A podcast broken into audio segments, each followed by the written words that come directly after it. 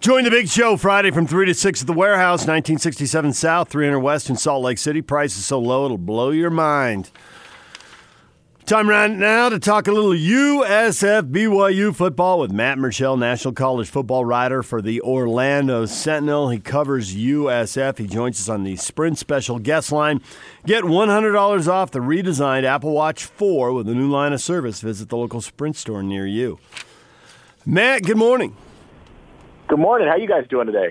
We're doing all right. So, we're trying to follow South Florida and figure out how good they are. You see them a lot more than we do. How good are they?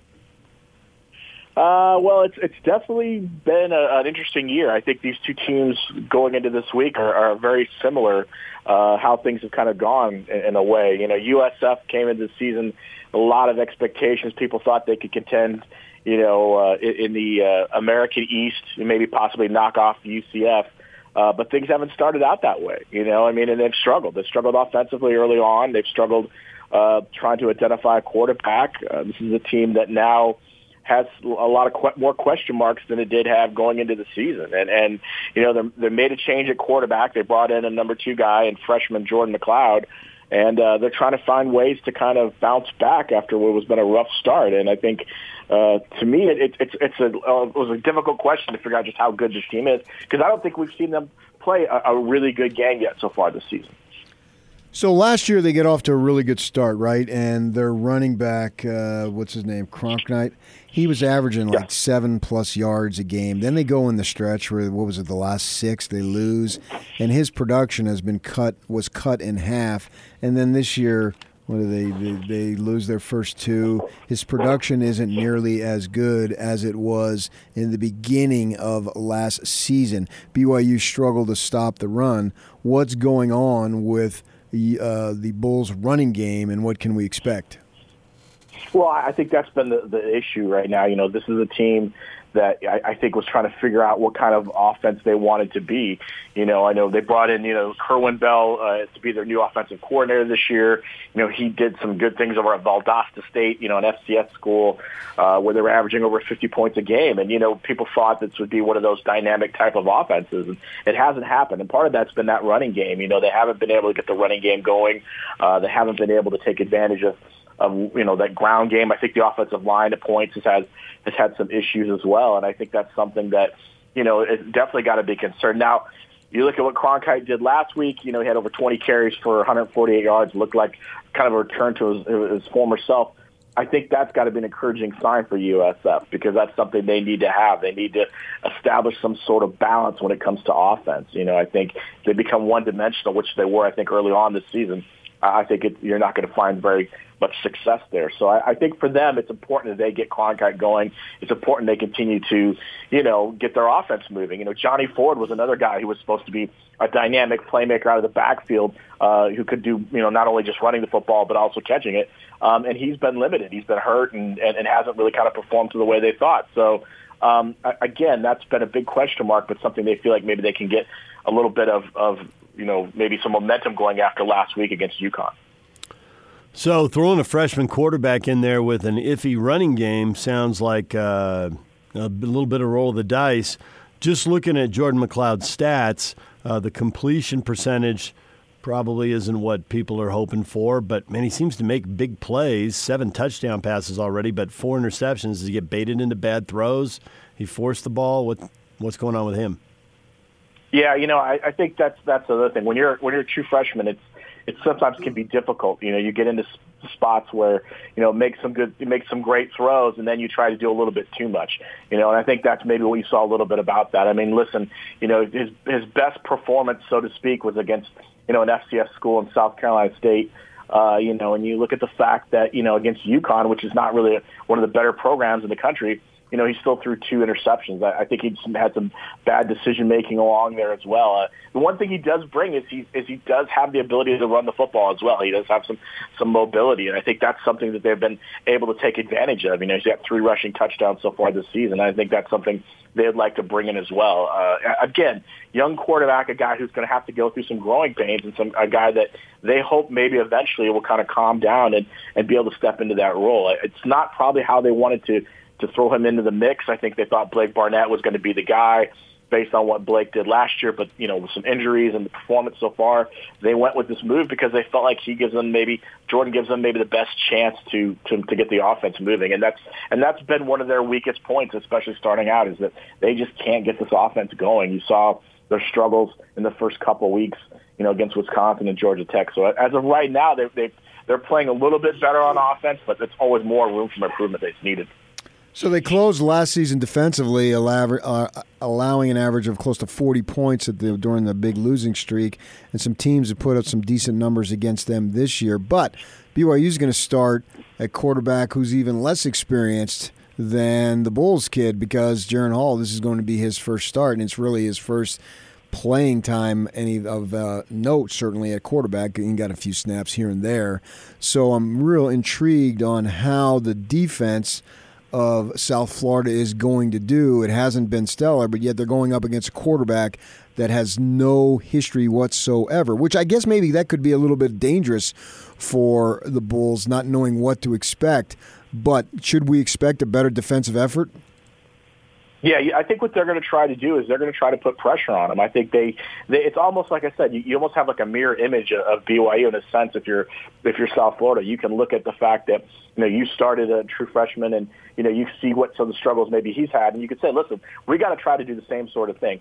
I will I will say that I agree with you in the sense that when you bring in a new quarterback and a guy who doesn't have a lot of film, you know, we're not talking a lot of college film it's going to be a little harder defensively. I think this defense is going to have to make adjustments as the game goes on because they're not sure exactly what they're going to get from him. And I think they need to go out and kind of take a look at him and, and see maybe what some of the things they're trying to do. They also want to see what BYU is going to try to do with him. I don't think they're going to go out there and throw the full array of, of, of offense, you know, unless they feel like he can really kind of his grasp it and go out there and do it. So I think this is going to be kind of a learning on the go. I think if I'm South Florida, you obviously want to uh, apply a lot of pressure. You want to make sure that you can get to get to the quarterback. You got to make sure you become disruptive.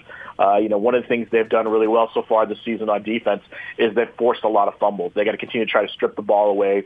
They've also got to try to make sure that they can get enough of, of negative pressure, negative plays on him that maybe he'll throw an interception here or there. Maybe he'll get a little bit pressure too much and he'll throw a pick right there as well. So that's something they're hoping on. You know, they lead the American, you know, in, in turnovers, uh, takeaways with 14. So they're a team that likes to be able to do that. So I think they want to continue that kind of trend, try to force some mistakes early on, and then, you know, try to take advantage of that. If you can get a mistake deep in, in, in territory, you know, and flip the field quicker, I think that's going to be only good news for South Florida and their offense, especially with a younger guy and an offense that's trying to, to bounce back a little bit. So I think that's what they'd like to see happen, and they feel like they can do that. Plus the fact you look at the fact that BYU has issues in running the football as well. So if you could stop the run, force BYU to become one dimensional, I think it only works in your favor. Matt Murschel join us. He's a national college football writer for the Orlando Sentinel. He covers USF. They're hosting BYU this weekend. So you get two inexperienced quarterbacks out there. You can make their life harder by taking a penalty and putting them a terrible down and distance. But you can make their life easier with a penalty that extends the drive, gets them out of a third down, gets them a first down. South Florida averaging nine penalties a game. Has there been any particular trend? One area, you know, a lot of pass interference or – a lot of procedural stuff? Because nine penalties is too many. yeah, I think a lot of it's procedural when you look at things. I think you look at the idea that that you know, again, an offense that's struggling. Sometimes guys try to do a little bit too much. Guys want to get an early jump on the thing, uh, jump on the ball. Uh, you know, I, I don't. I, I think this is a team. Like I said, this is what what's interesting about the South Florida team is this is a team that people thought would step right in and have enough experience to be able to take advantage of, you know, a, a lot of this and, and avoid these mistakes early on. But instead, it's been almost like a team that you're dealing with a whole new, you know, whole new group of guys. And I think that's been the thing that stood out early on. And those penalties have definitely been something that's been a concern because you know, you shouldn't have those when you've got experienced players, when you've got, you know, guys, upperclassmen who've played before. You shouldn't have those kind of penalties. I think some of that can be attributed, especially early on to who they played. Wisconsin obviously is a great defense and obviously was able to take advantage of that. But as you got deeper into the, into this, you know, schedule, uh, there were opportunities there. They still made these kind of, you know, mistakes that you, you can't have. And I think that's put them back a little bit sometimes when it comes to field position and stalled some drives out as well. So I think that's got to be a concern. Uh, you know, if you're Charlie Strong, you've got to make sure you kind of avoid those penalties because those are things that are eventually going to come back to bite you, especially in close games. And, and they really haven't been, you know, in, in, in too many close games so far this year. I think maybe the Georgia Tech game is the closest. But when you're in those close games, penalties can be the thing that can really can doom what you're trying to do. So Florida is a hotbed for recruiting. Everybody knows that. It's one of the three states that's recognized as having great high school football. I'm wondering where does South Florida fit on the hierarchy of the scale for recruits in terms of what they would be interested within the state of Florida?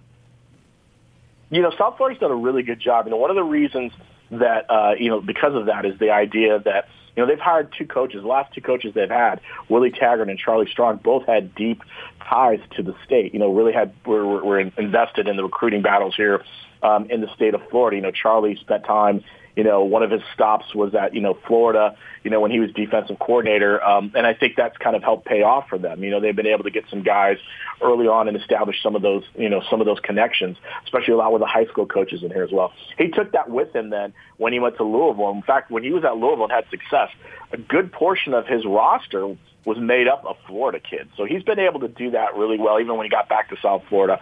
Um, but it's, as you mentioned, it's a hotbed state. It's a state where there's a lot of competition. I mean, not only are you competing with the big guys with Florida, Florida State and Miami, you know, but now you look at what UCF has been able to do with the success recently. Um, that's helped, you know, that's put a lot more pressure into trying to go out there and recruit guys.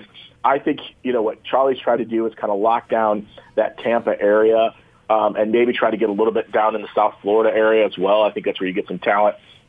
They put together some great classes over the last couple of years, and you've seen some of that, you know, some of that payoff. I mean, you know, look at their class coming up in 2020. 16 of their of their 17 commits are from the state of Florida, so he's he's really out there trying to keep that going on.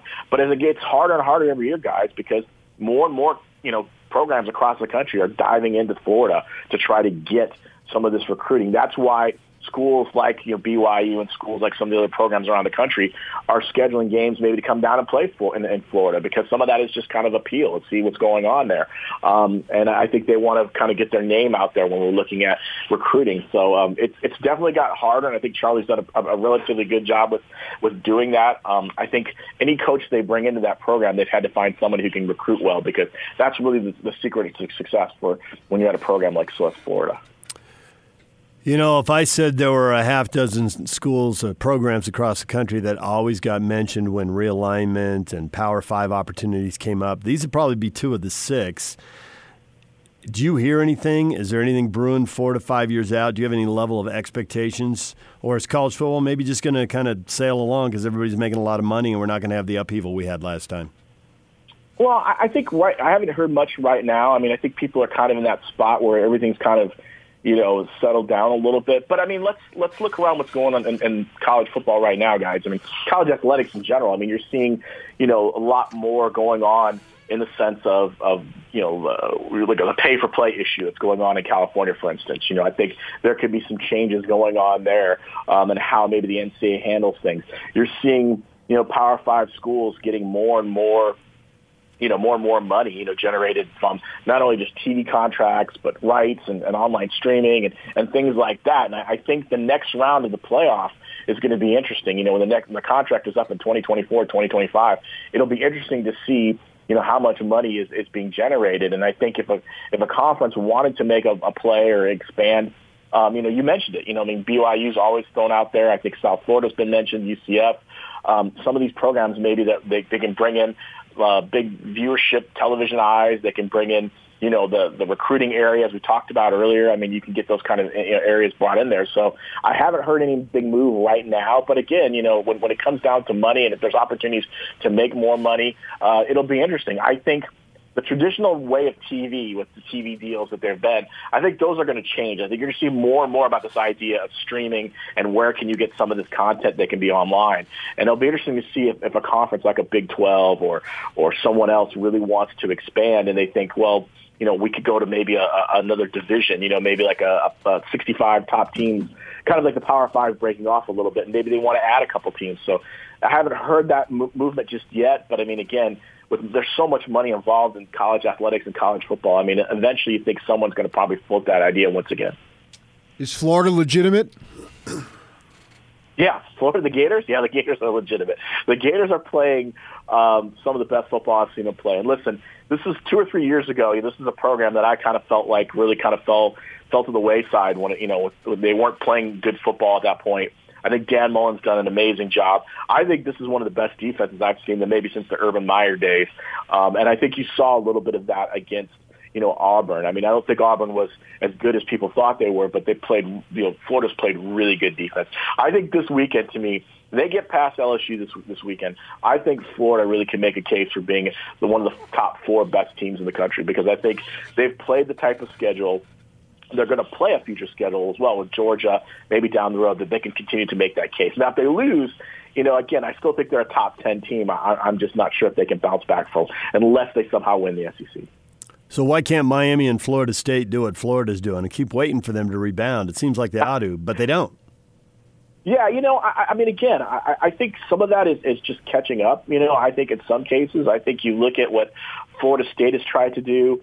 Um, you know, they, I think that, you know, the transition from from from you know Jimbo Fisher to Willie Taggart was was a difficult one at, at times. Um, I think Florida State is trying to you know raise money. You know, when it comes to facilities, they're trying to get better facilities. Um, I think when it comes to recruiting in the area, they're trying to improve on that. That's one of the reasons why Willie was brought in because he had really strong recruiting ties to Florida. They're trying to continue to do that. Um, and, and I also think in Miami's case, again, you talk about coaching turmoil. You talk about guys coming in. You know, Mark Richt did a, a pretty decent job his first couple of years there, but they're trying to catch up as well. They just built a year ago their first indoor practice facility, and and, and it took them, you know, essentially, you know, fundraising where the coach himself put a million dollars in to build the place. So uh, this is these are programs right now they're trying to catch up. They feel like the ACC network, for instance, will help generate some more revenue, which help maybe get these programs up there as well. So um, it's going to happen. I just think you know, again, you know, football is cyclical, and I think at some point you're going to have down times, and I think these two programs are trying to find a way up. They have to because they can't let Florida get too big of a gap ahead of them. He's Matt Murschel. He's a national college football writer for the Orlando Sentinel covering USF.